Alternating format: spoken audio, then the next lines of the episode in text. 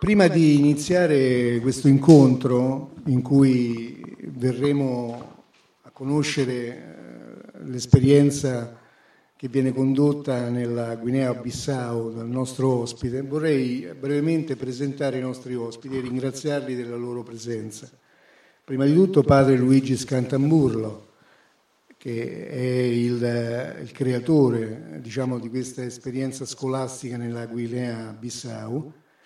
è un linguista, è un antropologo, è un missionario del PIME, cioè del Pontificio Istituto Missioni all'Estero,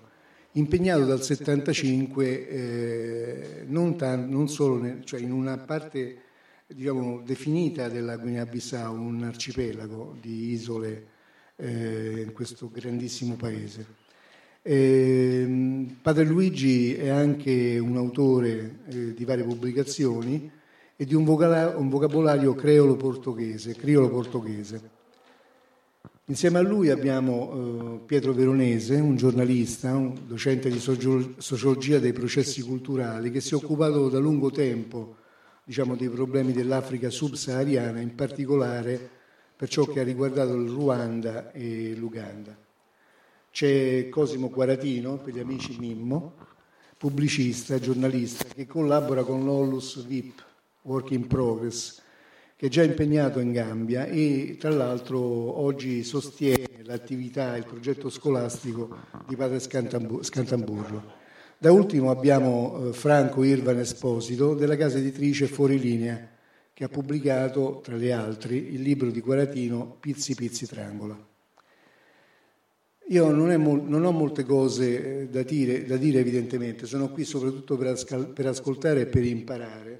Tra l'altro, diciamo, non sfuggendo a un certo imbarazzo per l'ignoranza, per la non conoscenza di problemi che in realtà ci dovrebbero riguardare da vicino e che per il nostro disinteresse, per la nostra disattenzione, spesso lasciamo più che altro a dei brevi incisi dei giornali. Quando tempo fa presentammo il libro di Mimmo Quaratino, l'autore ci disse che il ricavato delle vendite sarebbe andato a sostenere il, poz- il progetto scolastico di padre Scantamburlo. Tra l'altro vi vorrei esortare, così come mi chiedeva Mimmo, di, per chi non l'ha fatto, di comprare il libro, perché il ricavato verrà eh, utilizzato, diciamo, nel progetto. In quell'occasione Mimmo ci parlò... Eh, e lo conoscevamo attraverso lui, di Luigi Scantamburlo e del suo decennale lavoro per le edificazioni in questo sperduto arcipelago di tredici isole, di nove scuole, nove scuole che interessano, tra le altre, millecinquecento ragazzi, cioè un impegno notevolissimo se pensiamo che sono nove scuole disperse in un arcipelago di tredici isole, bisogna raggiungerle, quindi noi non immaginiamo nemmeno tredici isole. ottanta isole, ottanta isole, ma quelle abitate dicevi che erano tredici, punto. Quindi, diciamo, ci sono dei problemi logistici che per noi, abituati a prendere la macchina anche per andare al tabaccaio, neanche ci rendiamo conto di che cosa può significare. Queste scuole, che seguono dal, dalla prima all'ultima classe per due corsi, il secondario e il primario e il secondario, Eh, occupano tra le altre cose sessanta eh, docenti, sessanta insegnanti, in condizioni peraltro non facili, tenendo conto che il governo non fa molto per aiutare, se può anzi mette i bastoni fra le ruote.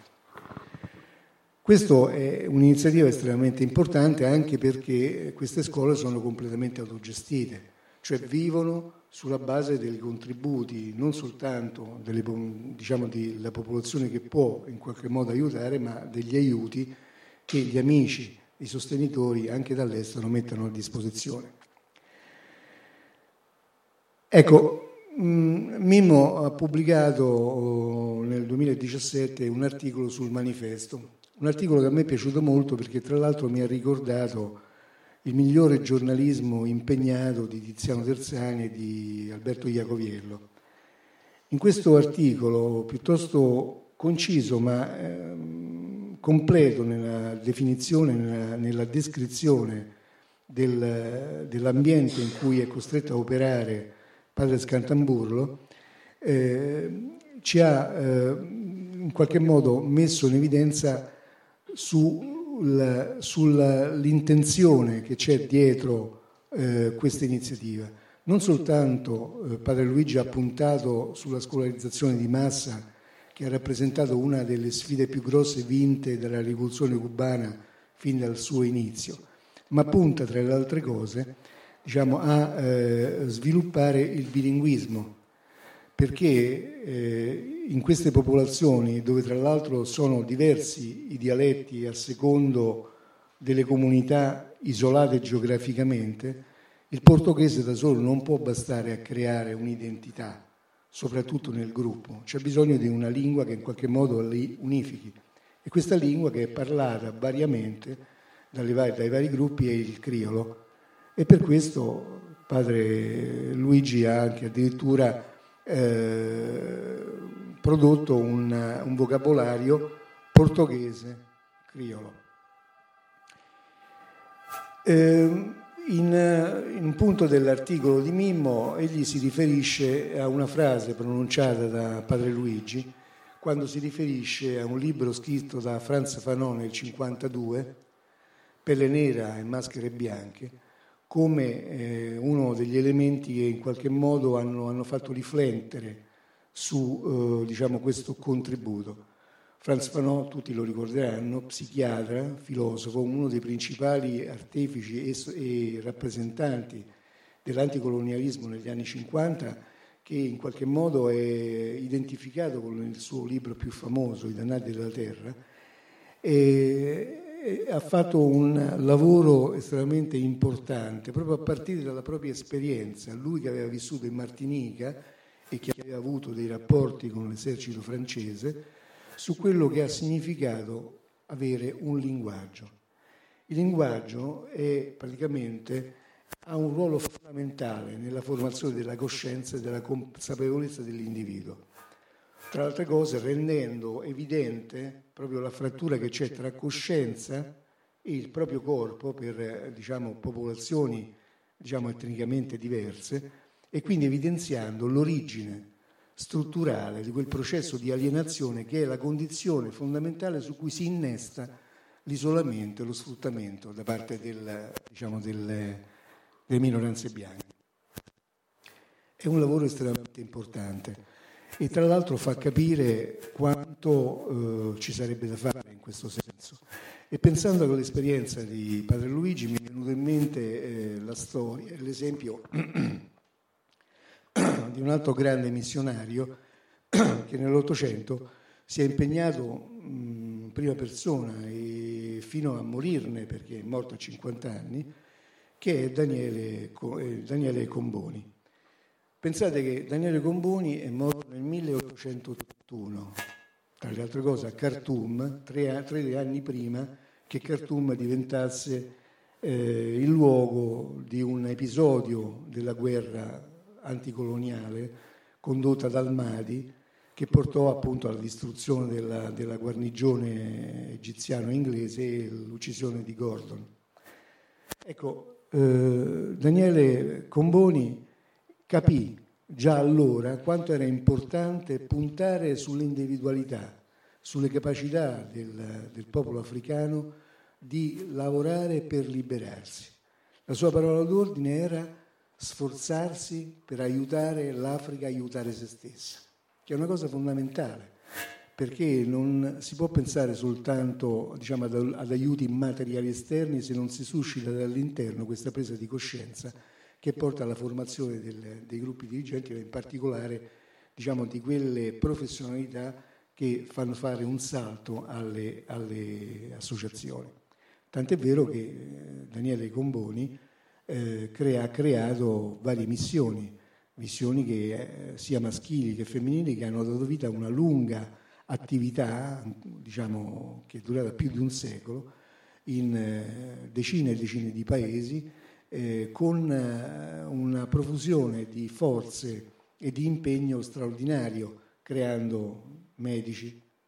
insegnanti, ingegneri, cioè fondamentalmente Quella, quelle persone che potrebbero impegnarsi seriamente a far uscire l'Africa dal, dal proprio sottosviluppo. Però mentre pensavo a Daniele Comboni, contemporaneamente ho pensato, mi sono ricordato, che un anno fa, a luglio del duemiladiciassette, praticamente eh, eh, eh, Alex Zanotelli, che è anch'egli un missionario comboniano, ha scritto una importantissima lettera denuncia diretta all'opinione pubblica, in particolare ai giornalisti, perché in qualche modo finisse questo assordante silenzio intorno alla terra d'Africa, in particolare alle condizioni, intorno alle condizioni della, della propria popolazione, sempre più eh, diciamo, isolata, sempre più esposta a una regressione eh, sociale, politica e culturale dell'intero continente, a differenza, ne parlavamo prima, del continente asiatico, per esempio, che provoca eh, diciamo, questi processi di, es, diciamo, di espropriazione e di fuga in cui sono interessati popolazioni diverse, dalle popolazioni nuba del Sudan a quelle congolesi, da quelle somale a quelle ugandesi, dalle libiche alle siriane, che in realtà scappano non soltanto per sottrarsi alla guerra, fomentata tra l'altro dagli occidentali che vendono le armi, tra cui anche l'Italia, ma un processo di dissoluzione del territorio che ha radici antiche e che oggi trova nelle modifiche climatiche un pericolosissimo fattore nuovo. La terra, le terre inaridiscono, eh, le culture estensive cambiano la stessa composizione chimica del territorio, siamo di fronte anche a una crisi idrica in alcune zone per effetto del cambiamento climatico. Ci sono delle zone dove piove moltissimo, tra l'altro i torrenti dilavano il terreno, ce ne sono altre dove praticamente è tutto quanto fermo. Ecco, questi sono i problemi, problemi che noi non conosciamo, per cui è estremamente importante una serata come questa in cui, attraverso il racconto che ci farà padre Luigi,